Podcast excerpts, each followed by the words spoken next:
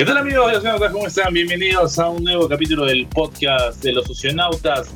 Arrancamos el episodio 59 y como siempre dejamos la nave, aterrizamos y ya estamos para vivir lo más interesante, lo que nos ha dejado esta semana, un estreno de película de Marvel, el mundo de los animes y más noticias que vamos a compartir con ustedes y como siempre la nave me acompaña el gran Rimer Rodríguez. Rimer, ¿cómo te va? Hola, ¿qué tal Renzo? ¿Qué tal amigos socionautas? ¿Cómo están? Bienvenidos a nuestra nave en un nuevo episodio de nuestro podcast, episodio 59 ya, este noviembre, primer episodio del mes de noviembre de 2021.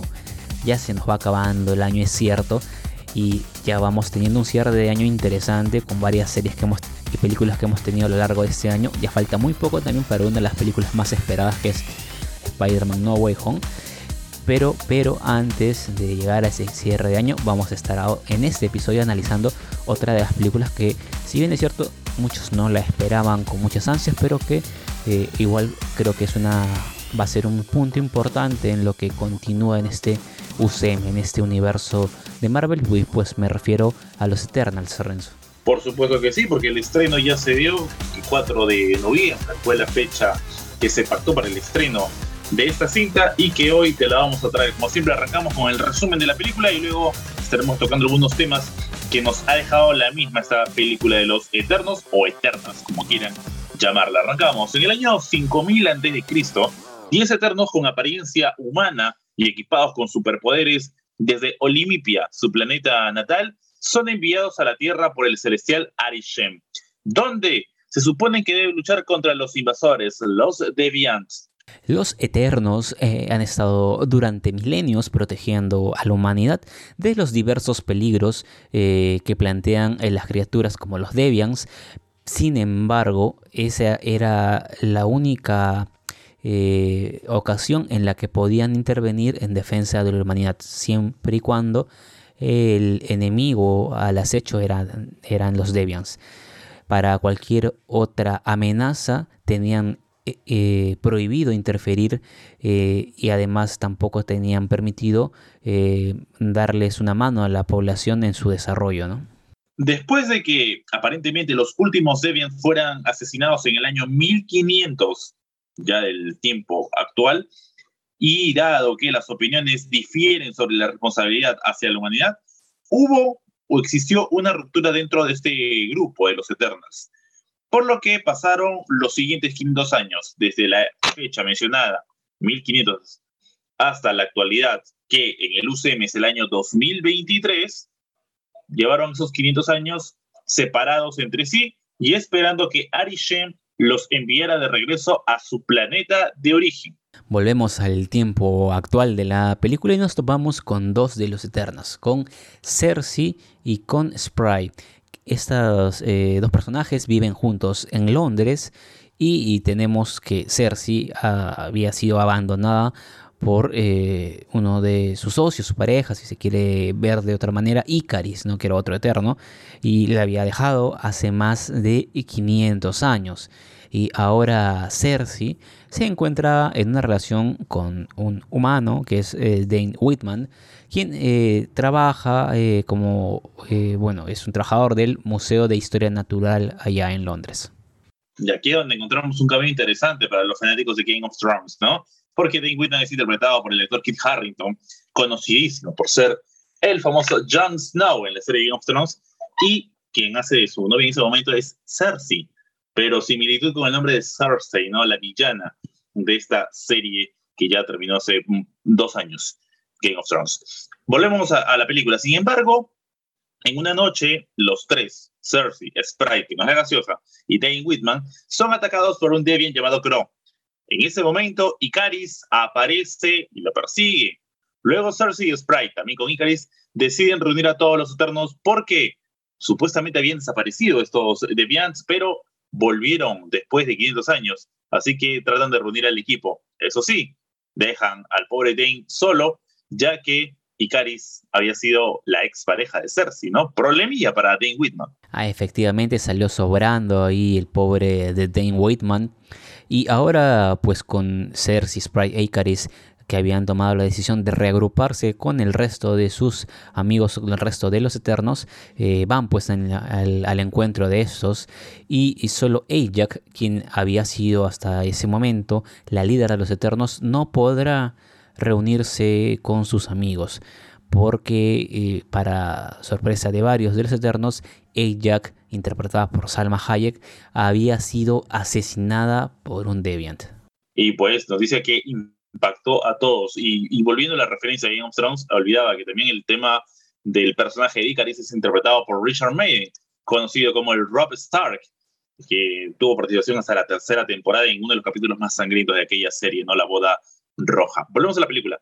Como nueva líder del grupo, Ajax eligió a Cersei y le da la capacidad de comunicarse con Arishem.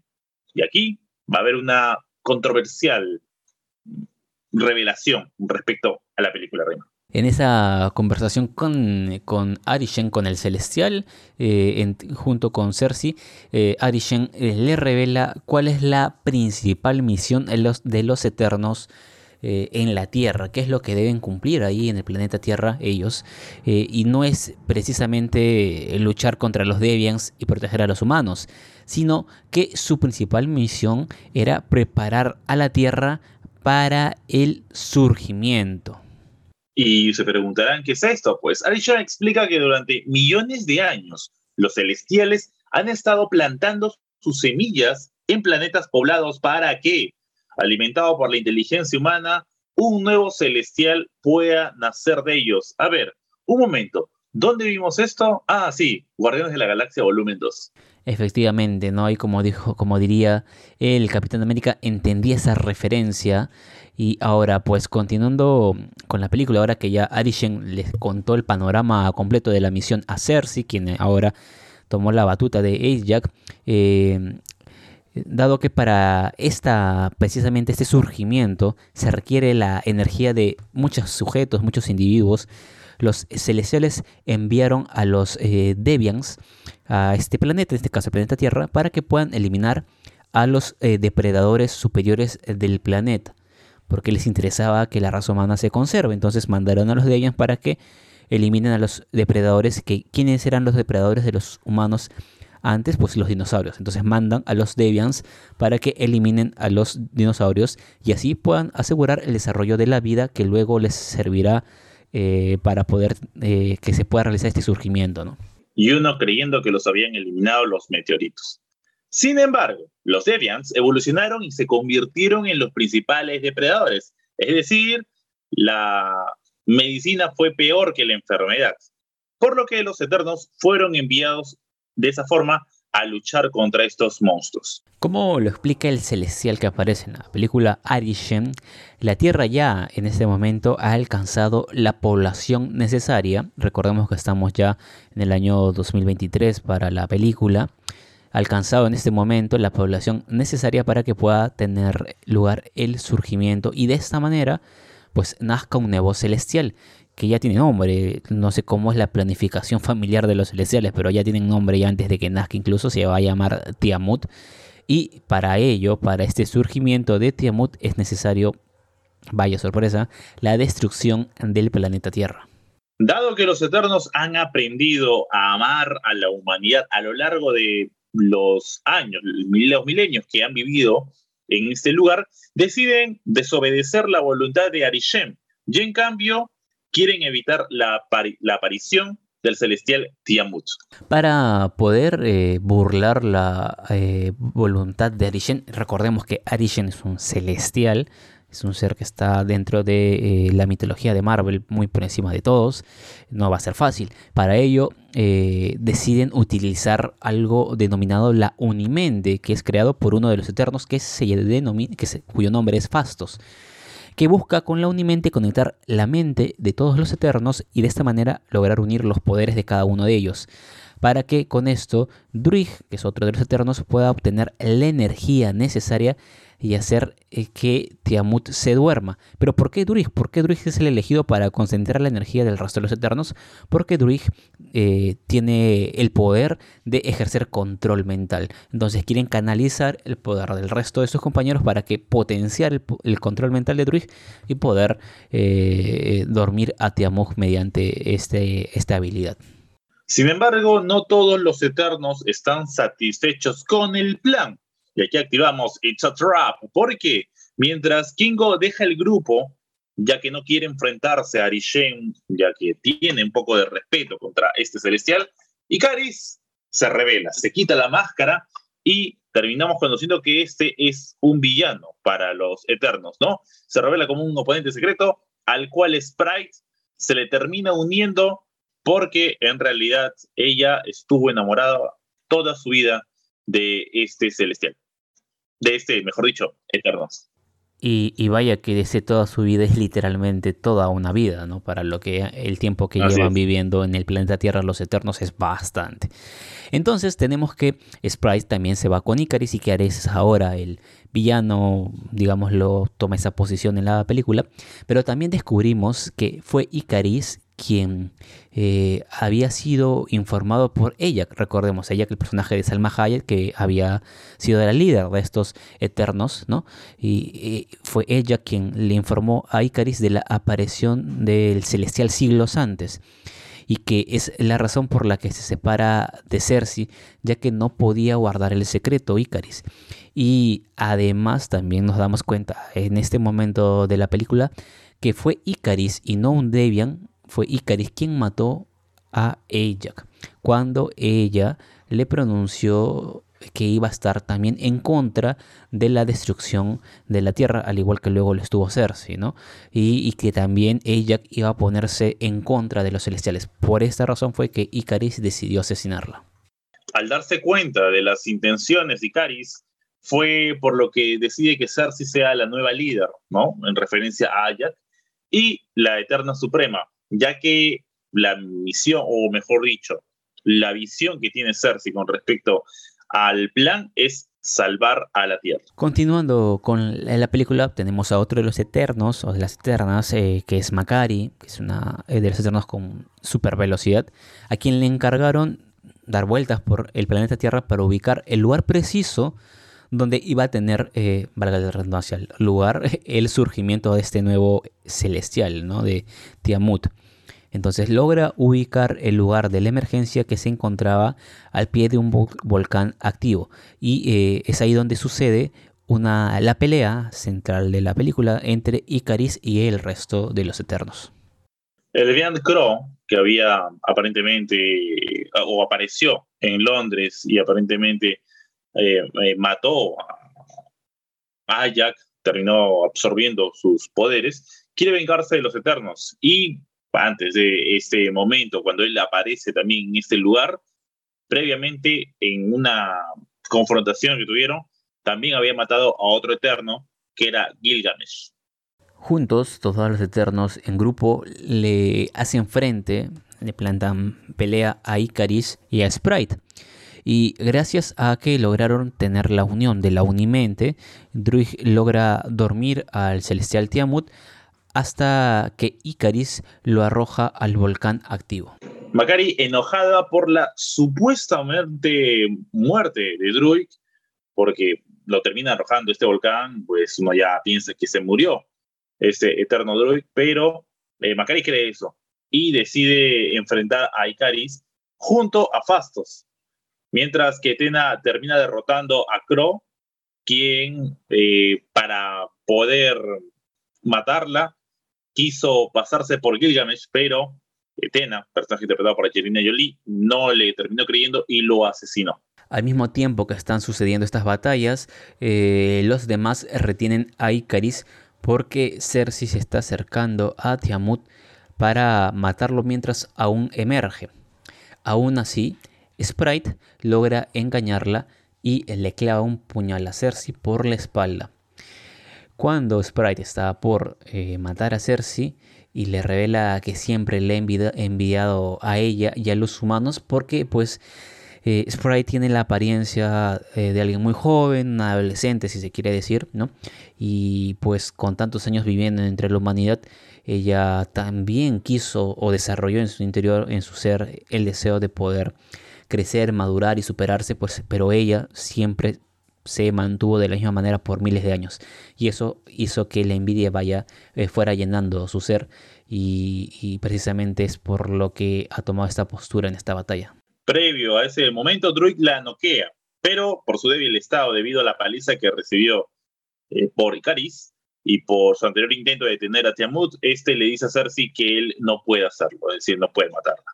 Además, Sprite va a despertar y solo Druid la sería capaz de controlar. Entonces vuelven a, lograr activar la Unimente y Caris logra escapar de su encierro e intenta matar a Cersei, pero al no poder hacerlo y a recordar toda su vida, ya lo dije hace instantes, toda una vida en la tierra junto a Cersei, se arrepiente, ¿no? Eh, llega el momento, vuelve el perro arrepentido con su rabo entre las patas eh, tenemos a Icaris que se arrepiente y Cersei lo termina uniendo a la Unimente.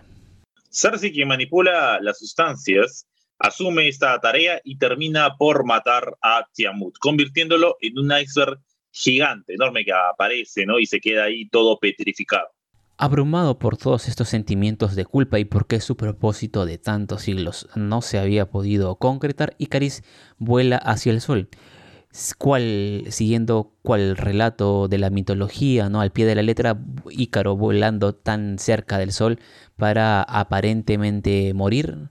Eh, y hasta ahí es donde vemos a Icaris en este, hasta esta altura de la película. Con la energía que le quedaba a Cersei, le termina por perdonar la vida a Sprite y la convierte en una humana para que de esa forma ella pueda crecer y vivir lo que le falta o lo que quiere en realidad es vivir, conocer de los humanos, ¿no? Tanto tiempo. Imagínense, si un adolescente con 10, 11 años ya quiere vivir, imagínense alguien que pasara por 5.000 años y no puede vivir porque se sigue estancando en la misma edad.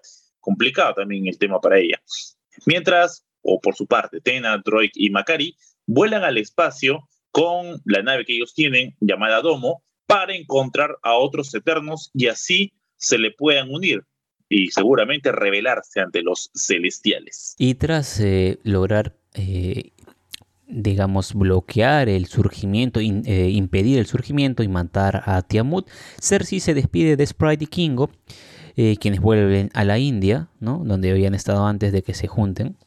y luego Cersei se reúne nuevamente con Dan quien le quiere contar todos los secretos eh, que guardaba su familia, ya que aparentemente tienen una historia muy peculiar, muy interesante, pero a la vez muy complicada. Y la verdad que los personajes que tiene Kit Harrington son de familia complicada, ¿no? Referenciando a sus antepasados que han usado el manto del caballero negro y la espada de ébano, que está maldita. Esto con referencia al personaje de Dan. Y antes de que termine de contar su historia, de que termine de confesarle su secreto a Cersei, el celestial Arishem, viendo y dándose por enterado de lo que, de lo que han hecho con Tiamut, logra tomar a los eternos Cersei, Fastos y Kingo, que eran los que aún permanecían en la tierra, y los lleva hacia, mejor dicho, los saca de la tierra y los pone delante suyo para juzgarlo, interrogarlos, ¿no? Y pese a su enojo, cuando muchos eh, creían que se venía algo terrible, los perdona por lo sucedido. Sin embargo, nada es gratis en este mundo, ni siquiera para los eternos, los rapta para poder examinar sus recuerdos, prometiendo volver algún día al planeta Tierra para juzgar a la especie humana a partir del recuerdo que les extraerá a Cersei, Fastos y Kingo. Así que estos tres personajes van a desaparecer, al menos por ahora. Y pues se puede imaginar la cara del pobre Dan que vio partir a su novia con el ex y luego vuelve y se la raptan. Así que el pobre está desilusionado, ¿no? Así termina la película de los Eternos, de los Eternos, ¿no? Pero eh, hay dos escenas post-crédito. La primera de ellas tiene a Tena, Macari y Droid que observan preocupados, ya saben lo que ocurrió, preocupados que Cersei, Fastos y Kingo han sido secuestrados. Ellos, por otro lado, reciben una inesperada visita de parte de el hermano de Thanos, Eros, que es interpretado por Harry Styles, y su asistente Pip el Troll, que está en muy mm, terribles condiciones, y estos le ofrecen su ayuda. Sí, Peter Troll creo que está un poquín pasadito de copas, aún así se estaba de pie para presentar a Eros, ¿no? Interesante el personaje que va a aparecer, pero no fue la única escena postcrédito. Tuvimos una segunda escena postcrédito, también interesante, donde vemos a Dan Whitman estar delante de un viejo cofre y abrirlo. Se trata de un cofre que le habían heredado sus antepasados y que en su interior guardaba la legendaria espada de ébano. Mientras Dante procede a abrir el cofre y vemos eh, descubrir la espada, se oye una voz que se dirige hacia Dan, ¿no? no la vemos en pantalla, simplemente lo oímos, y le pregunta si está listo para ello. Y en esa eh, parte finaliza la escena, la segunda escena postcrédito de esta película de los Eternos. Así es, ¿no? Y todos salimos de, de las salas del cine preguntándonos ¿Quién fue? ¿Quién fue? En un primer momento yo dije, pasó por, por el parecido de, la voz eh, en, nuestro idioma, en el latino. Dije, uy, eso se parece a la voz de Visión o Jarvis. Pero después, la directora de la película, Chloe Zhao, ganadora del Oscar por Nomadland, terminó revelando quién sería o quién es la voz en realidad que apareció al final. Y es de nada más ni nada menos que del personaje, o como ella dijo, el señor Blade. Personaje también de Marvel, que va a aparecer en el futuro del UCM Blade, que también ya se hicieron películas antes eh, de live action sobre este personaje, interpretado por, interpretado por Wesley Snipes en aquella oportunidad.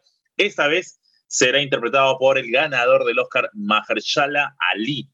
Así que estará a cargo y ahí se descubre un poco lo que es. No sé si mantendrá la misma voz o no, porque la voz que escuché es no acostumbra a doblar a Mahershala Ali, pero eh, ya tenemos la revelación de, esto, ¿no? Bueno, fueron las dos escenas post nada interesante en las escenas post salvo que sean fanáticos de los cómics, porque si solamente siguen el UCM, como que no les va a llamar mucho la atención, excepto que digan hermano de Thanos o en realidad quién es el de la voz. Solamente eso ha interesado a los fanáticos del UCM, ojo, de las películas. Así que ya he hecho este resumen, repaso de lo que ha sido la película de los Eternos, vamos a desglosar un poco, ¿no? En general, eh, ha sido una película que no fue bien recibida por la crítica, sí por la audiencia, sí ha ido al cine, y eso se va entendiendo un poco más conforme las cosas van volviendo a la normalidad. Se entiende que, que hay mayor recaudación eh, en comparación de Black Widow y Shang-Chi, se entiende eso. Pero eh, con respecto a la crítica, no fue bien recibida. Y por ahí que hay razón y que no hay razón. se, es una película de a dos horas y media de duración, con escenas post-crédito y todo, eh, que nos cuenta una historia de nuevos superhéroes que en realidad estuvieron siempre y son conscientes de todo lo que viene pasando, pero a la vez no hay un desarrollo completo de cada uno de los personajes, sino tenemos un grupo general, más o menos una especie de escuadrón suicida, la primera versión, la de James Gunn, que no termina de explotar en sí a la película. Se espera que haya secuelas o algo que nos haga mención a los Eternos y que no solamente se, se encasillen unas cosas. Eh, tenemos una líder aquí de, este grupo que tiene 5.000 años peleando en la Tierra y de los cuales a la, líder nunca la vimos en acción, solamente la vemos por flashback y, nos y la película se encarga de mostrarte la vida antes en la película y después de solo uno de los ternos. Entonces, ya hablamos de Cersei. Mm, siento que mm, no, no, no puedo poner en juicio el criterio de, de, de la directora de, de Chloe Zhao, pero siento que no era una directora como para llevar una película de superhéroes en el que te cuente cada uno de los momentos. O haces algo general o, mm, o, no lo haces, ¿no? no lo divides y no, no te encasillas en solo un personaje que al final no es que, que, que el, pues, termina siendo la líder, pero que tiene que ver uno con otro. Cada uno tiene un poder diferente. Por esa parte creo que, que se entiende un poco la crítica. Eh, era necesario la duración tan, larga, también me deja la duda, pero eh, eso es lo que nos ha dejado en la previa la película. Mientras vamos a ir desglosando, quiero que me cuentes qué te pareció, cuál fue tu sensación tras salir de las salas de cine, luego que disfrutamos de esta película, ¿no? Ya, por, ya diciendo, salir de una sala de cine que tanto estábamos esperando. Sí, yo también eh, tenía, a ver, cuando se anunció que este año se estrenaba Los Eternos, no me generó tanto eh, hype como si obviamente todo el mundo debe tener el hype con la espera del estreno de Spider-Man No Way Home. Pero sí me llamaba un poco la atención, no había leído, no había leído los cómics de los Eternos, había por ahí ojeado un poco en internet, me había informado, me parecía interesante su historia. Sobre todo porque iba a sentar, eh, digamos que íbamos a terminar de dibujar toda la, el árbol de la mitología de Marvel, ¿no? Teníamos a los seres humanos, los Avengers que son superhumanos, ¿no? Humanos con superpoderes.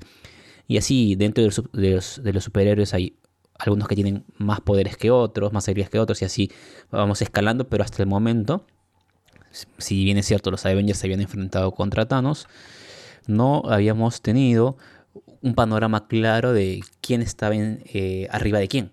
Digamos, entre comillas, jerárquicamente bajo sus poderes. Y esta película eh, venía un poco para eso, ¿no? Porque teníamos la presencia de los Deviants, los Eternos, y por encima de ellos están los Celestiales, que ya habíamos tenido un par de vistazos un poco antes, pero no los habíamos tenido tan presentes en el UCM. Entonces, por ahí venía un poco eh, el atractivo de esta película para mí, desde mi punto de vista, por ahí me parecía atractivo. Eh, cuando hace un par de semanas se da el tema de los estrenos y las funciones eh, eh, para cierto público, para los críticos, y pues en esta página muy conocida como es Rotten Tomatoes, la crítica era muy dura, me llamaba la atención, por ahí me metí un toque un rato a leer las críticas, y sí, eran críticas muy duras, que no, era, no, les parecía nada del UCM, que era una película muy mala, muy aburrida, etcétera, etcétera, etcétera.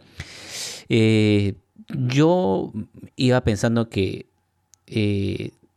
suele haber, no, no va a ser la primera película donde la crítica es muy mala con la película, o sea, los críticos de cine, entre comillas, son muy despiadados con la película y le ponen un puntaje muy bajo, pero en la audiencia, ah, vamos a usar el término común y silvestre de a pie, tiene una, una recepción mucho mejor y muy mm, separada, muy alejada de la que ha tenido la crítica oficial, por así decirlo, ¿no?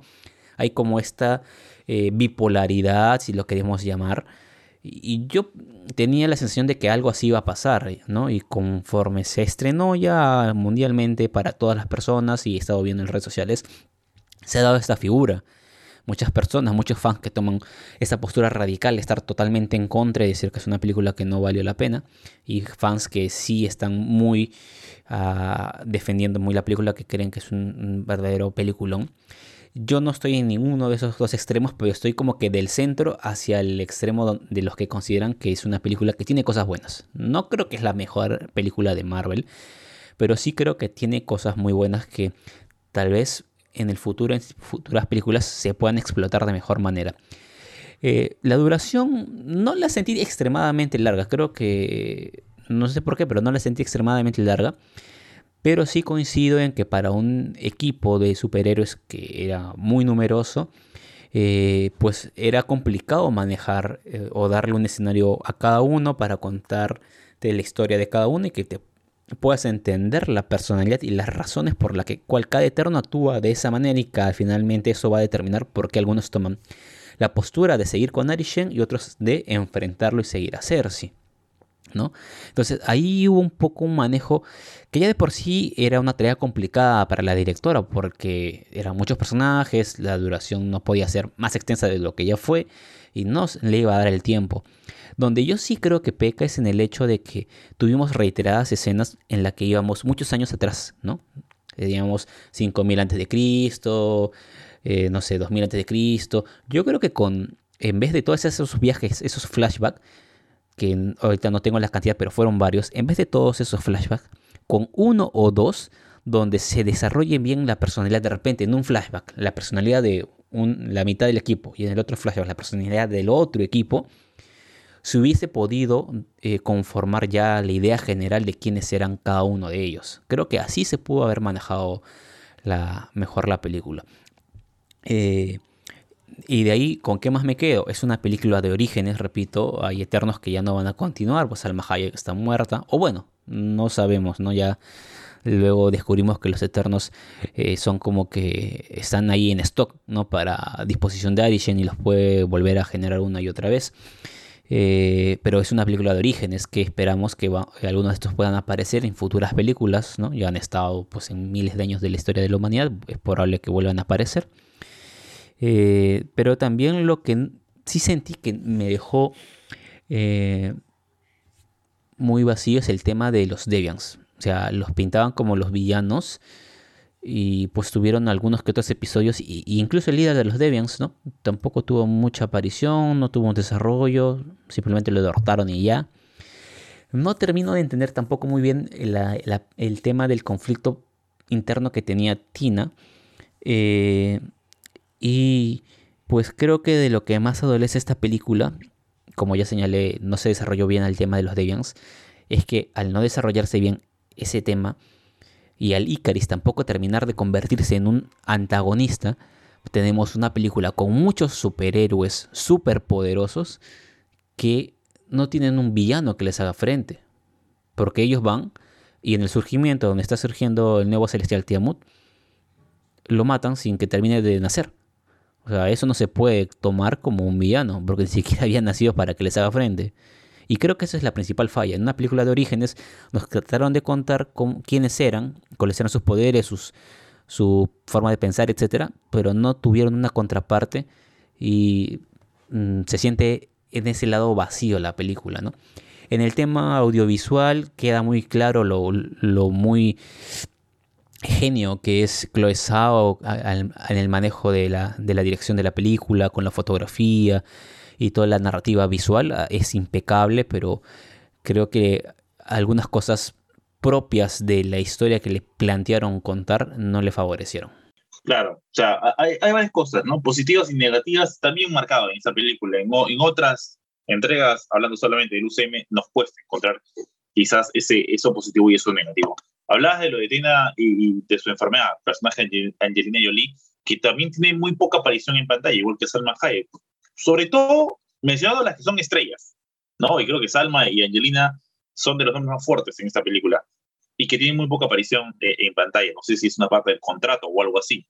Lo cierto es que más pasa peleando contra sí misma Tina que en la película y luego automáticamente se, se cura porque no, no hay mayor explicación para eso. Sea, la, la muerte de, del, del personaje que, está que la cuida, ¿no? De Gilgamesh, es como que la cura para ella. Después de eso no, no la vemos atormentarse, ¿no? Pasó 500 años con ese problema de esa enfermedad donde ella visualiza lo que va a pasar porque ya vivió una instrucción en el pasado, luego que se le borró la mente, ya que en buen castellano son como una especie de robots estos estos eternos, algo así como lo que vimos eh, en la serie de Loki con, con el tema de la, de la BT. Y pues mm, lo tenemos ahí, ¿no? Y, el final termina viajando en la, está, la nave y todo, pero nunca más vuelve ese tema. Eh, es un, un, un, personaje que como que tiene ese desarrollo y de pronto pues se curó y se acabó, no hay más. Eh, son de las cosas que, que tiene en contra esa, esa, película, ¿no? Y por más que quieran buscar la explicación, pues eh, la película es para eso, para que la explique. Podemos hablar también de los villanos, entre comillas, de esa película, que son los deviantes, que son los personajes que llegaron para hacer la cura al tema de la evolución humana, para acabar con los dinosaurios, y de pronto se terminaron convirtiendo en la enfermedad del planeta. Y es por eso que llegan los eternos para eliminarlos y así la humanidad puede desarrollarse. Pero viendo el potencial de estos eh, monstruos, eh, son en realidad más peligrosos que los otros villanos que hemos visto a través del UCM o los villanos son los peores villanos que hemos visto hasta el momento en el universo cinematográfico de Marvel. ¿Qué te parece? Mm, buena pregunta. Yo, como decía, o sea, aparecieron eh, casi al inicio de la película, cuando están en la escena del río, que los atacan a Cersei a Sprite y a, Dent, o Dante, perdón. Este, y luego cuando aparece el líder que los ataca en el bosque, luego en la batalla final, pero si contamos el tiempo que aparecen en pantalla es poquísimo, ¿no? Creo que con lo, junto con los Skrull de la película de Capitana Marvel, que también fueron para muchos un fiasco, es este, y tal vez con el mandarín de la película de Iron Man 3, de lo, del peor manejo de villanos que tenemos en el UCM, me parece, ¿ah? Y creo que mm, con el tiempo, conforme vayan pasando los meses, podrían los Deviants terminar eh, de ser el, llevarse ese primer lugar. Y claro, podría pasar porque el tema de lo, del mandarín al final terminó siendo falso, no era, era un actor. Luego lo, el mandarín real lo hemos visto hace poquito en Shang-Chi. Y, y, con el tema de los Skrulls, pues ellos no eran los villanos, no al revés, eran los Kree los villanos. Entonces, hay una explicación en ambas películas. En esta no, en esta eran los villanos, punto. ¿Y cuál era la función de ellos? Entonces, queda, queda eso terrible, ¿no? Hay una polémica instalada en la película y es que en varios países no se ha permitido el estreno de la misma por una polémica con respecto a la población LGTB, ya que hay una escena que, que, que la vamos a hablar y luego daremos nuestra opinión, es sobre un personaje, uno de los eternos, que es Fastos, que vive cada uno tiene su, su vida aparte después de la separación eh, hace 500 años. Pero Fastos, luego de ser el co-creador de la bomba atómica, uno creyendo que Albert Einstein tenía que ver en el asunto, eh, Fastos eh, genera el tema de lo que ocurre en el 45 en, Hiroshima y esta bomba que terminó por arrasar con todo y ya, bueno, la historia no, no lo cuenta. y, y, tenemos a Fastos ahí lamentándose lo que pasó y perdiendo su fe en la humanidad, luego siendo consolado por Ayak, eh, vive en el tiempo presente en su casa con su hijo y su esposo. Y sí, es, eh, no estoy seguro, podríamos decir que es el segundo personaje LGTB, ya que eh, en, en Loki tuvimos al primero, ¿no? Precisamente a Loki, cuando habló de la, de la posibilidad en ser más un personaje bisexual, ¿no? O princesa o príncipe. Nunca lo descartó. Entonces, para hablar del tema LGTB, acá tenemos al segundo personaje. Eh, ellos, eh, bueno, Fastos recibe a Icaris y a Cersei en casa, hablan, y luego cuando mm, decide acompañarlos, impulsado por, por su esposo, que dice, ve a salvar pensando en la familia, no pensando en un grupo general, él decide y se termina despidiendo con un beso de su esposo. Hasta ahí todo normal. Precisamente esta escena, la del beso, es la que ha desatado una polémica. Como digo, hablaremos de eso luego, pero eh, no se ha estrenado por ese motivo la, la, película en diferentes países. Los actores se han pronunciado, uno que otro, sobre todo Angelina Jolie, que ha llamado ignorantes a los gobiernos de los países donde no se ha estrenado la película por simplemente una escena de un beso, nada más.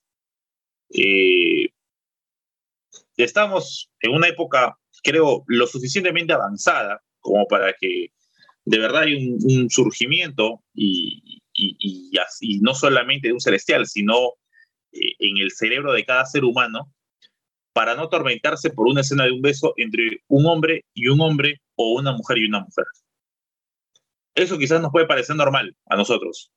A otros que quizás aún están muy lejos de la escala de la evolución, no les parece y se ha instalado esa polémica, ¿no? Por ahí que quizás el, les molesta a los actores, uno, por lo absurdo que es, y dos, por el tema económico, porque al no ingresar a estos países no hay recaudación. Y eso también perjudica. Eh, recordemos el, caso de Scarlett Johansson y, y, el juicio que tiene contra, contra Marvel por lo ocurrido con el tema del estreno en Disney Plus y en los cines y que pues obviamente afectó a los ingresos y que esos, ese bono iba al ingreso también económico de, de Scarlett, ¿no? Y que por ello vino la, la ruptura, ¿no? Por eso que nunca más veremos a Scarlett, ¿no? Y bueno, ya había fallecido hace un tiempo con su personaje, por suerte. Eh, y ocurre lo mismo acá. Entonces, eh, estamos hablando de una escena de una pareja establecida, casada, sea un beso de despedida, y esa despedida con cuídate, te espero en casa, regresa pronto, te espera tu hijo y te espero yo. Nada fuera de lo que llamamos el concepto familiar actual, no sé, y que ha generado esta absurda polémica. Dame tu opinión respecto a lo que ha sido o lo que te ha parecido este, estas noticias que nos hemos enterado luego del estreno de Los Eternos. Bueno, como, eh, a ver, para mí, yo también estoy del lado de, las personas que no entienden el por qué esta película puede ser bloqueada por esa escena. Partiendo desde el punto en el que en la época en que vivimos creo que todas las personas merecen ser respetadas y tratadas por igual, siendo que en esencia somos seres humanos eh, iguales, idénticos en, esencia, ¿no? en, alma, en espíritu, según lo que quieran o como crean, se debe denominar a la más pura esencia del ser humano, alma o espíritu, todos somos iguales, de ahí si a unos le gustan, eh, si a un hombre le gusta un hombre, o si a un hombre le gusta una mujer, o si a una mujer le gusta un hombre, o si a una mujer le gusta este, otra mujer, no cambia, eh, eh, o mejor dicho, no merece que sea señalado, marginado o que como consecuencia que una de estas personas sea representada en una película, no merece que una película pues sea vetada de esta manera, ¿no? Eh, creo que eh, lo único que debe ser vetado en el mundo es, es la violencia y, todo, y todas sus derivaciones, ¿no? Eh, violencia física, violencia psicológica, violencia sexual, desigualdad, mm, derechos violentados, eh, por esas cosas sí hay que preocuparse, por esas cosas sí hay que alzar la voz, por esas cosas sí hay que reclamar, ¿no? Porque eso sí afecta a la humanidad, las personas malas, ¿no? Que existen en, el planeta, en el planeta. Pero por una pareja homosexual que cría a un hijo en esta película con, amor y que solamente se muestran cariño, no hay nada del otro mundo eh, no entiendo por qué. Creo que la historia del cine, y no hablo de años atrás, sino en la historia del cine reciente hay películas con mucho peor contenido que nadie ha dicho pero ni a. Y ahí están circulando y, ahí están sin que nadie, nadie las bloquee ni, ni diga nada. Así que me parece un absurdo total. Estoy muy de acuerdo con las declaraciones de Angelina Jolie. Y pues esperemos que tengamos a Fastos en siguientes películas porque su personaje era muy interesante y yo creo que no le resta nada porque también hay gente que decía, no, yo no estoy en contra de que sea homosexual, sino que no tenía sentido que hagan esa escena porque no le aporta nada. Pues eh, hay muchas escenas en el UCM que también tienen que ver eh, muestras de cariño entre parejas heterosexuales que no le aportan nada a la trama y tampoco he visto a nadie criticando como diciendo, oh, ¿por qué ponen esa escena si no le aporta nada al héroe? Si, si no vas a criticar una escena de una pareja heterosexual porque no le aporta nada a la película, pues tampoco critiques una escena de una pareja homosexual. Si el principio es el mismo, si para ti no le aporta nada, pues o criticas en los dos casos o no criticas en los dos casos, ¿no? Y como, como, como digo, para mí que haya fastos para rato, ¿no? Mm, y ya con lo que tú señalas y recuerdas del tema de Loki, vamos a tener un personaje bisexual también en la segunda temporada de Loki o en la siguiente aparición de Loki, que no sabemos si, si será en, en Doctor o Strange and Multiverse, o, Madness, ¿no? El multiverso de la locura. Eh, pero ya tenemos y me parece muy bien que hayan aterrizado en el UCM personajes eh, reflejando lo que es la sociedad actual, ¿no? Eh, parejas LGTB, personas LGTB, tienen el derecho de ser representados en, cualquier eh, manifestación de la, de la humanidad, como puede ser la literatura, el arte y, como ello el cine también. Ahora, eh, se habló del, tema cuando la película pase a Disney Plus, eh, en unos días Shang-Chi llega a la plataforma, eh, y llegará en su momento, no, no visto la información si llega 45 días después del estreno de cines a Disney Plus, sino podría estar llegando en enero eh, Los Eternos a, Disney Plus, eh, si va a haber un tema de edición o no, porque se habló de eso, ¿no? Que para que llegue a Disney Plus tendría que haber un recorte. Hay una escena, así como hay el tema de, del afecto, el cariño entre Fasos y su esposo, también lo hay entre, entre dos, dos eternos eh, una escena con, más allá del, tema de tradición de cariño, eh, que podría ser omitida en, esta plataforma que está enfocada eh, en el público infantil. Se habló de ese tema de que se, editaría y que Marvel decidiría no sacarlo. Pero aparentemente eso simplemente fue un rumor y, la escena va a salir porque va a salir. Y eso sería un plus, ¿no? Es cierto, en cuestión de, cuando hablemos de menores, hay que llevar esto con, un hilo muy delgado, porque la, idea es educar y no imponer. Pero las críticas que hacemos por internet viene de parte de un público adulto que es consciente de lo que dice y lo que hace. Y la verdad que eh, un simple beso no, no te va a matar ni te va a convertir en algo que tú creas que te puede convertir. Pero bueno, largo, largo tema, seguramente se va a estar hablando mucho más de esto a través de las redes sociales, que eh, así como, como saca lo mejor de, cada eterno eh, el, tema de las situaciones complicadas, ¿no? Y, sacó en ser si el tema de ser líder, el odio es lo principal que saca el tema de las redes sociales. Hay algo interesante en la película y es que así como en Shang-Chi eh, a Goku lo hicimos canon, o sea, Dragon Ball existe en, el UCM, hay una agrupación musical que existe también en el UCM.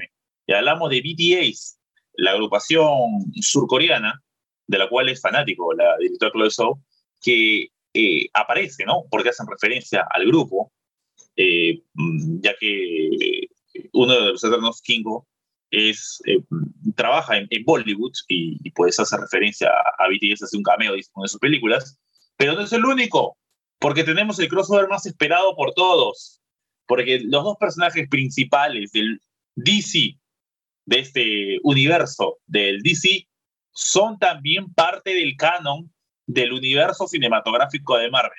Sí, hablamos de Batman y de Superman, porque eh, precisamente este personaje, este, este eterno que trabaja en Bollywood, tiene un asistente y Gilgamesh en un momento le dice, tu asistente es como Alfred con Batman. Ahí seguramente más de uno habrá, soltado una risa, a mí me pasó eh, con este, este tema y luego más adelante hablamos de cuando el hijo de Fastos le dice a Icaris, tú eres Superman porque te vi lanzando rayos con los ojos y llevabas una capa. Karen le dice, no, no llevo una capa. Y, y Fastos le dice, ¿te llamo Clark o te llamo Superman? Entonces, hemos hecho canon el universo de DC también en el universo cinematográfico de Marvel. Y sí, cada vez van haciéndose más cosas canon en el UCM. Vamos a estar a la expectativa de qué es lo que podrían canonizar en, en Spider-Man No Way Home, ¿no? Algún otro superhéroe de otra franquicia, de otra casa editorial, algún manga, algún anime. Habrá que estar muy atento a lo que se pueda ver dentro de, Spider-Man No Way Home. Eh. Claro que sí. Otro punto interesante de la película es saber dónde está eh, ubicada dentro de la cronología del UCM. Todos sabemos que ocurre después de los eventos de Avengers Endgame, ¿no? Hablemos de, de tras el chasquido retorno de, lo hecho por Thanos, ¿no? Porque lo dice Ayak en un momento de la película. Pero entre el regreso a la vida de todos los seres humanos hasta que venga lo que va a ocurrir con eh, Spider-Man No Way Home, no hay mucho tiempo, ¿no? Ya que Spider-Man No Way Home es, sigue la línea de Spider-Man From Home ubicada seis meses después de los eventos de Avengers Endgame. Así que seguramente en ese tiempo eh, según lo que presumo, está ubicada la película esta de los Eternos, ¿no? Ya que aún no hacemos referencia al cruce que vimos reflejado en Venom 2, Leather Big Carnage, cuando en la escena post-crédito, pues Eddie Brooke pasa a ser parte del universo cinematográfico de Marvel, ¿no? o, crees que está ubicada en, otra parte de la cronología del UCM? Sí, no, todavía no tengo claro porque no hay un pronunciamiento oficial, ¿no? De Marvel diciendo en qué momento de la cronología está. Y presumo que no lo van a hacer hasta tal vez días antes del estreno de Spider-Man No Way Home o tal vez ya luego de estrenar esta película para tratar de ordenarnos todo.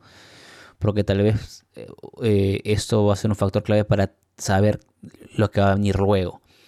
¿no? Entonces creo que por eso todavía no nos han dado una, lista, una línea de tiempo ordenada ya con las últimas producciones que tenemos que es Loki, Shang-Chi, eh, Los Eternos y ahora va a ser Spider-Man No Way Home. Necesitamos tenerlos mapeados, ubicados en una cronología para saber qué ocurre qué y para poder entender también en qué puede desencadenar cada uno de estos eventos que vemos en cada una de las películas. Y recordemos que también, ya con la escena post de Venom, tenemos que Venom de alguna manera va a aparecer, va a formar, digamos, su línea se va a superponer con la, de, la UCM, la del universo de Sony. Eh, el universo arácnido de Sony se va a superponer con el universo de el UCM, pero no sabemos todavía bien en qué momento. Necesitamos un orden a ver si Kevin Feige se anima a soltarnos un poco de esta información en las siguientes semanas. Y sí, vamos a, seguir esperando lo que se va a ir soltando de forma, conforme vaya llegando la, la fecha no esperada de, del Spider-Man No Way Home y ese Spider-Verse. Ha pasado, bueno, hablemos de los personajes. Más de 7.000 años de estos personajes, de su creación, todos sabemos que, que no vienen de un planeta ni nada, simplemente fueron creados.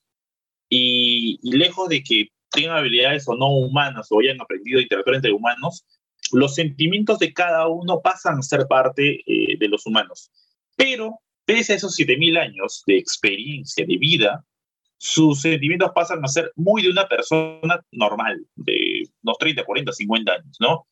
Tenemos eh, el, caso de Sprite, que vivió con envidia prácticamente toda su vida y nunca pudo superar eso, ¿no? Nunca evolucionó eso.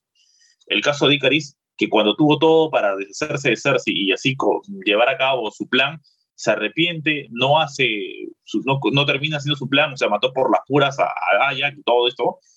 ¿Y por qué? Porque vive enamorado de, de Cersei, ¿no? Y, no lo hace.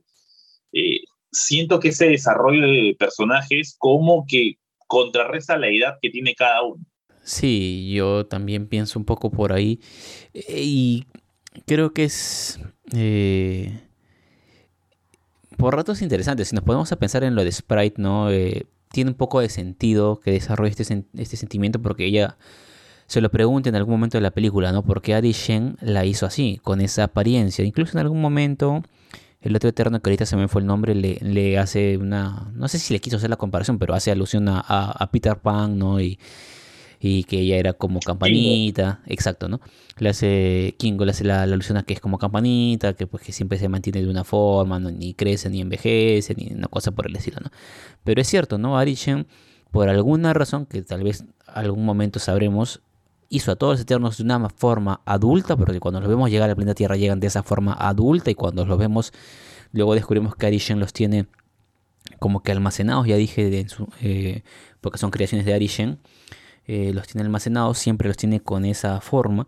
Eh, por alguna razón la hizo Sprite de esa forma, ¿no? Eh, es la única que tiene así. Hizo algunas mujeres, otros varones, pero la mayoría adultos y ella así. Y pues en tanto tiempo viviendo en la Tierra era natural que en algún momento se lo cuestione y al no encontrar respuestas y al ver cómo el resto de personas o el resto de sus comienzos eternos sí puede hacer una vida común, ella no la puede hacer del todo porque pues siempre sigue siendo niña. Si quisiera hacer una vida común o mimetizarse con la sociedad humana, pues tendría que, dada su apariencia, ir permanentemente la escuela por los siglos de los siglos de los siglos de los siglos y así eternamente. En cambio, el resto de eternos, como lo vimos con Kingo, se hace pasar él mismo porque era su tatarabuelo, su abuelo, su, su padre y era como que el mismo personaje, pero eh, interpretando diversas facetas de su vida para poder llevar una vida entre comillas común, ¿no? Pero en el caso de, Sprite ah, no se permitía eso. Claro que sí, ¿no? Y has hecho también eh, eh, referencia a otro personaje también de canon en el UCM, Peter Pan. También es parte, no existe Peter Pan eh, en este UCM. Y pues la referencia al personaje de, de, Sprite, ¿no? Hablamos de, de la, quien lo interpreta es la actriz Leah McHugh, que tiene 14 años de edad. Así que, que la verdad que sorprendió porque por las cosas que, que incluye su personaje, es, de mayor edad, pero eh, lo, hace, lo hace muy bien, ¿no? 14 años de edad y con ese tremendo talento. Hablemos de los celestiales y ya habíamos hecho la referencia que en los celestiales ya, los, ya habíamos visto un personaje anteriormente. ¿Y quién era? En Guardianes de la Galaxia Volumen 2 hablamos de Ego, el papá de Peter Quill, que hace esta función, ¿no? Plantar la semilla y luego alimentarse del planeta. O sea, la Tierra ya fue amenazada por ese, por ese tema y acá se repite la cuestión. Hay dos cosas que se repiten, el tema de los celestiales y el tema de destruir la Tierra o a los seres humanos. No solamente bastaba con Thanos, sino que era, tratamos de la mitad. Acá en el tema de, de Arishem y los celestiales se trataba del 100%. Sí, y estaba recordando, Renzo, que aparte de Ego hay otro eh, celestial que aparece, que era esta enorme cabeza. Creo que ya era como un, o sea, era la cabeza de un celestial que había sido cortada y que era como un planeta que aparece en esta película del Guardianes de la Galaxia. No me acuerdo el nombre ahorita de a qué celestial correspondería, pero sí me acuerdo que era la cabeza de un celestial, ¿no? Eh, que aparece en una de las películas de, de Guardianes de la Galaxia, ¿no? Entonces, y, bueno, se supone que los vamos a volver a ver. Yo la verdad esperaba que tengamos tal vez un, una mayor intervención de Arishen del Celestial, o al menos esa percepción tuve de los trailers. Y cuando en el casi en la parte final de la película Arishen los convoca, eh, pensé que algo más iba a hacer. No pensé que simplemente iba a decir, ok, los perdono, me los llevo para sacarles la información y ya, punto. Pensé que algo más iba a hacer, que algo más iba a desencadenar, pero no. Eh, vamos a ver si es que en el futuro vuelve a tener alguna intervención este celestial u otro celestial. Claro, eso todo el poder que tenía, pudo haberse dado cuenta de lo que estaban planeando los Eternos y así intervenir como hizo para llevárselos. Algo más pudo haber hecho, ¿no? Como dije, hay cosas que tienen muy en contra de la película. Cerramos con otro, otro tema que tiene que ver con los personajes que tampoco se explica mucho y que va con Sprite y con Cersei, ¿no? Que Sprite acuchilla a Cersei por la espalda, final de la película, la intenta matar, es interrumpida por Drake, pero que luego de eso eh, se entiende que Cersei la perdona, es más, la humaniza, o sea, Sprite pasa a ser una humana, deja de ser una eterna, eh, y, y, luego es como que normal, ¿no? Se despiden y todo, pero no se ve eso de que la otra le dijo, he vivido siempre con envidia, o sea, a ver, has vivido 7.000 años, o sea, le tienes, me envidias 7.000 años y, y, ahora ya no le tienes envidia, o qué pasó. Es otro de los puntos que me dejó también así como un signo de interrogación en la película y eso ya sobre, el final de, de la misma. Sí, hay cosas que se quedan un poco como cabos sueltos, ¿no? Sin, sin terminar de, de explicarnos qué, qué, pasa o qué pasará con, con, estas, con estos fragmentos de la, de la, historia de cara, de cara al futuro, ¿no? Y, hablando de eso, de precisamente de, viendo de cara al futuro, lo que va a seguir con los Eternos, eh, es interesante saber que se cuenta con estos eh, personajes tan poderosos ya como parte del UCM, sabemos que hay tres que están eh, capturados por Arishem, pero tenemos a este nuevo personaje que salió en las escenas post créditos, que es Eros, que les dijo que los va a ayudar a rescatarlos. Eh, y también tenemos el, el, punto de que eh, Dan Whitman ahora va a revelar la espada, va a ser, mejor dicho, no va a mostrar la legendaria espada de Ébano y con ello a convertirse en un personaje más de los de los del UCM, de los Avengers probablemente, y con la revelación que contabas tú al final, ¿no? De Chloe South, donde que indicaba que la voz que le hablaba a Dan Whitman pertenece a nada más y nada menos que es Blade, que es un personaje que a mí me da muchas ganas de volver a verlo en pantalla grande, tenerlo en el UCM. Eh, son míticas las, las películas de Blade de los, de los 90, eh, ¿no? interpretadas por, este, por Wesley, Snipe. Creo que fue un Blade que marcó una época pero creo que el cast que han hecho con Mahershala Ali es un grandísimo actor, creo que le va a dar este, un plus al personaje en el UCM. Sí, claro que sí, no, lo, que se espera en el futuro del UCM, que noticias tenemos mucho más adelante. Hasta aquí el tema de los Eternos, punto final para la película. Si no la han si, espero que ya la han visto, ¿no? Porque si no lo hubiésemos hecho la advertencia en un principio, eh, que la hayan disfrutado en, el cine. Y, y bueno, si, no les queda alguna cosa que haya quedado clara con esta, este, ese resumen análisis que le hemos hecho, espero que le haya quedado todo claro a nuestros amigos de los socionautas. Pasamos ahora a un, al anime que tiene que ver con Dragon Ball Heroes, el capítulo 38 que se estrenó hace unos días, y que la verdad, la verdad, no me gustó tanto el capítulo, pensé que algo mejor hubiésemos tenido, pero bueno, ahí les va el resumen del capítulo 38 de Super Dragon Ball Heroes. Todo comenzó donde quedó el capítulo pasado, ¿no? Literal no se movió absolutamente nada con el encuentro entre Goku y vamos a llamar a Fu de esta forma, Kid Fu, para hacer una similitud con el tema de, de Majin Buu. Y bueno, eh, ahora tenemos a este Kid Few, que lo vemos con otra apariencia, pero sobre todo lo que más destaca de su nueva apariencia es que tiene alas, o bueno, en un momento lo vemos con una ala nada más.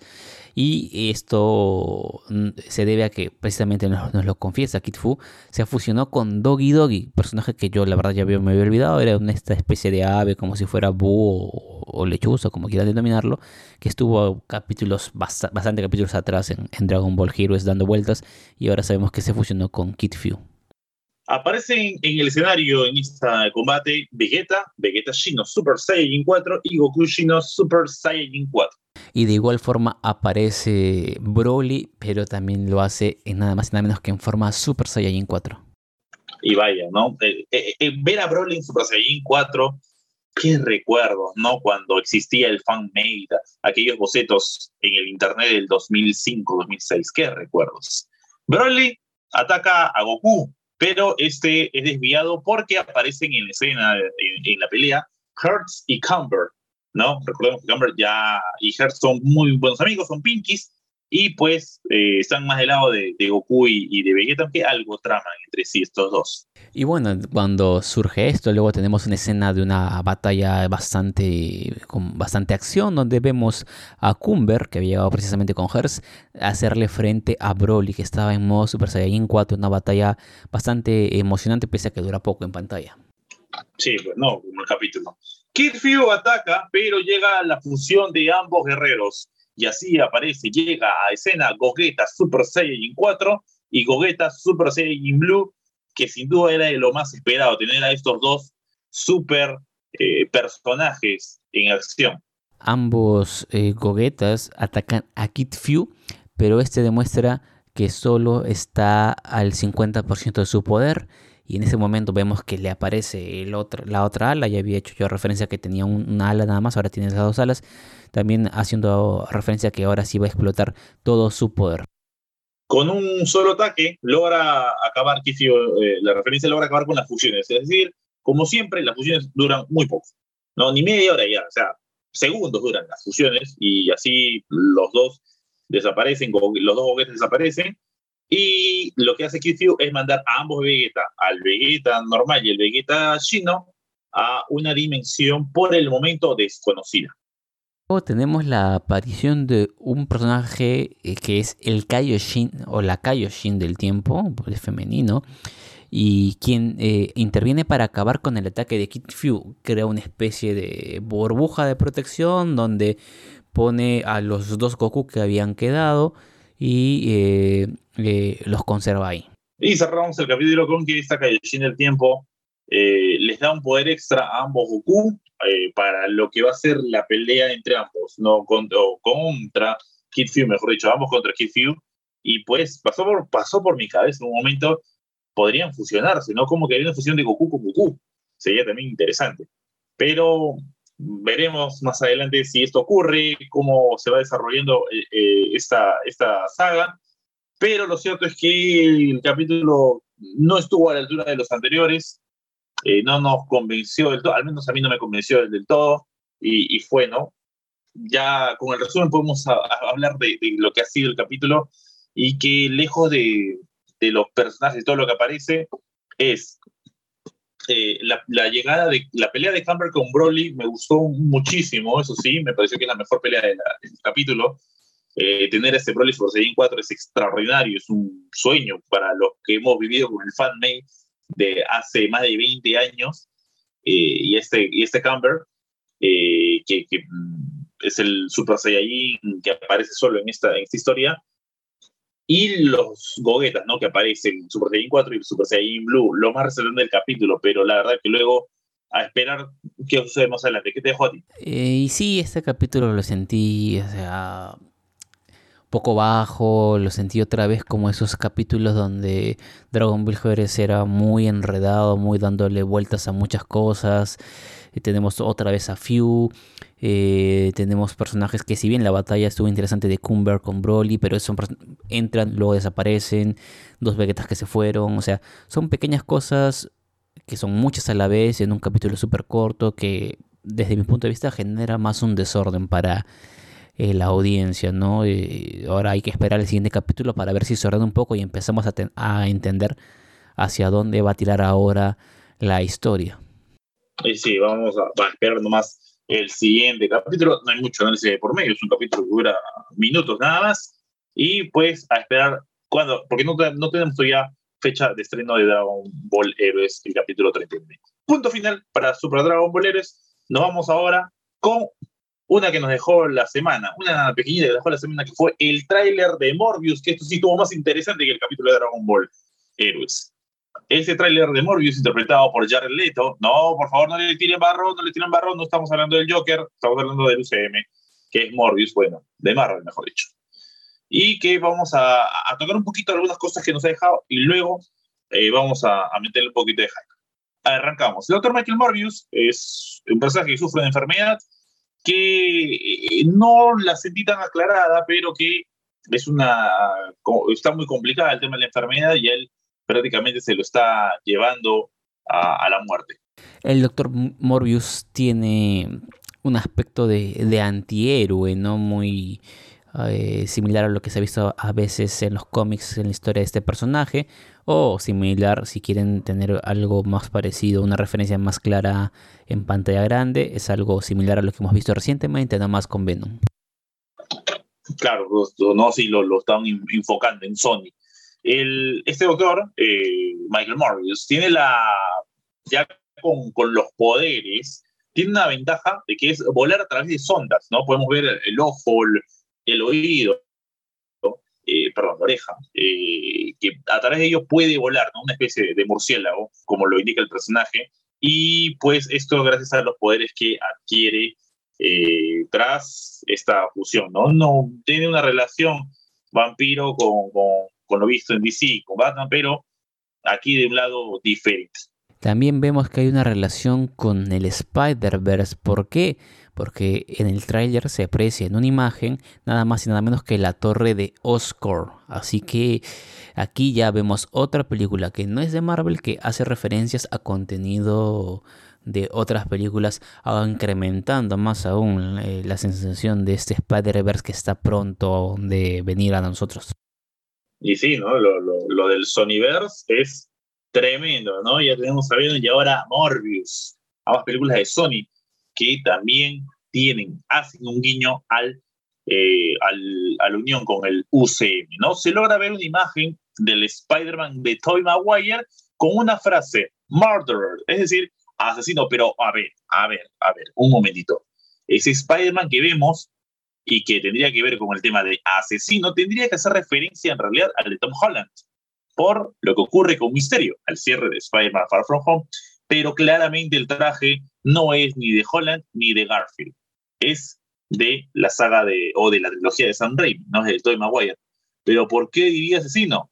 Son una de las tantas preguntas que nos hacemos al cierre de este tráiler. Lo que también vemos en este tráiler es al Daily Bugle, ¿no? este eh, conocido diario del, del, universo de Marvel, pero con el mismo logo que salió en la trilogía de Sam Raimi en la trilogía donde sale, como ya lo mencioné hace un instante, Renzo, también Toby Maguire. Y, también eh, sale en Venom 2, Venom 2 Let Be Carnage. En este mismo diario hablan del Dr. Morbius, Black Cat y de Rhino, este villano que apareció en The Amazing Spider-Man y que es interpretado por el magnífico Paul Giamatti. Así que otro de los personajes que también se ha hablado que va a ser parte de este Spider-Verse que se viene un poquito más de un mes. Y eso no es todo porque también vemos al buitre, personaje interpretado por Michael Keaton en el UCM, que se le, dirige a Morbius y eh, le dice que deben mantenerse en contacto, le va a mandar su WhatsApp para que puedan comunicarse entre el buitre y Morbius a ver qué coordinaciones van a hacer, ¿no? Así es, ¿no? También, y, acá sí es directa la, el tema del UCM, todos sabemos lo, lo que significa, y, aparece ese buitre de, Michael Keaton que también estará volviendo su personaje de, de Batman en, la película The Flash, ¿no? que ya hablamos de ello. Así que Michael Keaton es sinónimo de unión de universos, garantizado. Al final, Morbius eh, atrapa aparentemente un, un, villano, un, perdón, un delincuente, eh, lo, haga, lo tiene contra las cuerdas y le dice que él es Venom. Pero le dice, no, no es una broma, en realidad soy el doctor Michael Marius para servirte, ¿no? Pero menciona eso, que es Venom. Y hace clara referencia a la anterior película de Sony, estrenada hace poquito más de un mes, que es Venom 2 Leatherface Carnage, y que ahora es parte del universo cinematográfico de Marvel. Es decir, aquí ya en el universo de Morbius, Venom ya es alguien conocido. Algo diferente a lo que ocurre en la escena post-crédito, porque pasa a ser parte del UCM, pero en el UCM aún no hay, no hay Venom. Y Eddie Brooke no es conocido. Entonces, aquí sí lo es. Hay que ver muy bien la línea en la que está citada eh, Morbius y la relación que va a tener con lo que va a ser eh, la, entrada o la llegada al universo cinematográfico de Marvel. Y es un tráiler que nos, eh, creo que a muchos nos hypeó, ¿no, Renzo? Pues sobre todo por todas estas cosas que entran en, este pequeñísimo tráiler, no es un tráiler muy, muy largo, no es una duración normal, pero toda esta sensación de que eh, hacen referencias a muchas cosas nos da la... y sobre todo pensando en que esta película de Morbius se va a estrenar en enero, o sea, después de Spider-Man No Way Home, hace a muchos creer que definitivamente vamos a tener Spider-Verse, ¿no? Y que todo va a converger aquí. Lo visto en en, en WandaVision, lo he visto en Loki, lo visto en Venom, eh, lo he visto en Shang-Chi.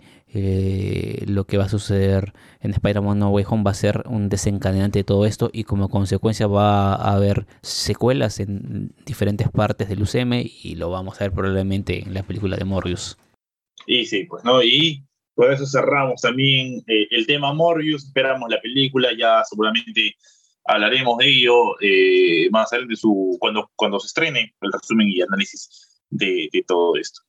Y de esa forma ya estamos llegando al final de este capítulo del podcast, de este capítulo 59. Gracias por estar con nosotros hasta este punto del podcast.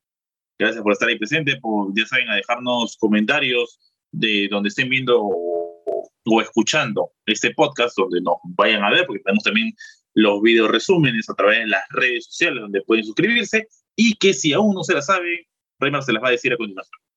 Por supuesto que sí, nos pueden seguir en Facebook como eh, los oceanautas, nos pueden seguir en eh, Twitter como arroba los oceanautas. En Instagram estamos como los guion abajo oceanautas y en TikTok estamos como los oceanautas. Ah, y también en YouTube nos pueden seguir en nuestro canal como los oceanautas. Si están escuchando este podcast ahí en YouTube, no se olviden suscribirse y de activar la campana de notificaciones. Y en la aplicación donde esté, esté escuchando este podcast, no sé si puede ser Spotify, puede ser eh, Google Podcast, puede ser iBox, puede ser iTunes o cualquier otra que tú estés usando. También encontrarás una eh, opción para seguirnos o para darle like o para suscribirte. Por favor, actívala para que no te pierdas ningún contenido de nosotros en, eh, cada vez que lo eh, publiquemos. Y también te invitamos a que nos sigas en nuestras redes sociales personales. A mí me encuentras tanto en Twitter como en Instagram como arroba ReymarR14 y a Renzo lo encuentras como tanto en Twitter, Instagram y TikTok como arroba P90. Y ahora sí, momento de encender la nave, nos vamos hacia un nuevo rumbo y nos estamos encontrando la siguiente semana con mucha, mucha, mucha más información, noticias y todo, todo lo que se viene porque de aquí al cierre del año tenemos un montón de noticias, se vienen series, se vienen capítulos, se nos viene la película más espera del año. Así que con nosotros será hasta una próxima edición. A cuidarse mucho, quedarse en su nave de ser necesario y nos encontramos más adelante. Chao.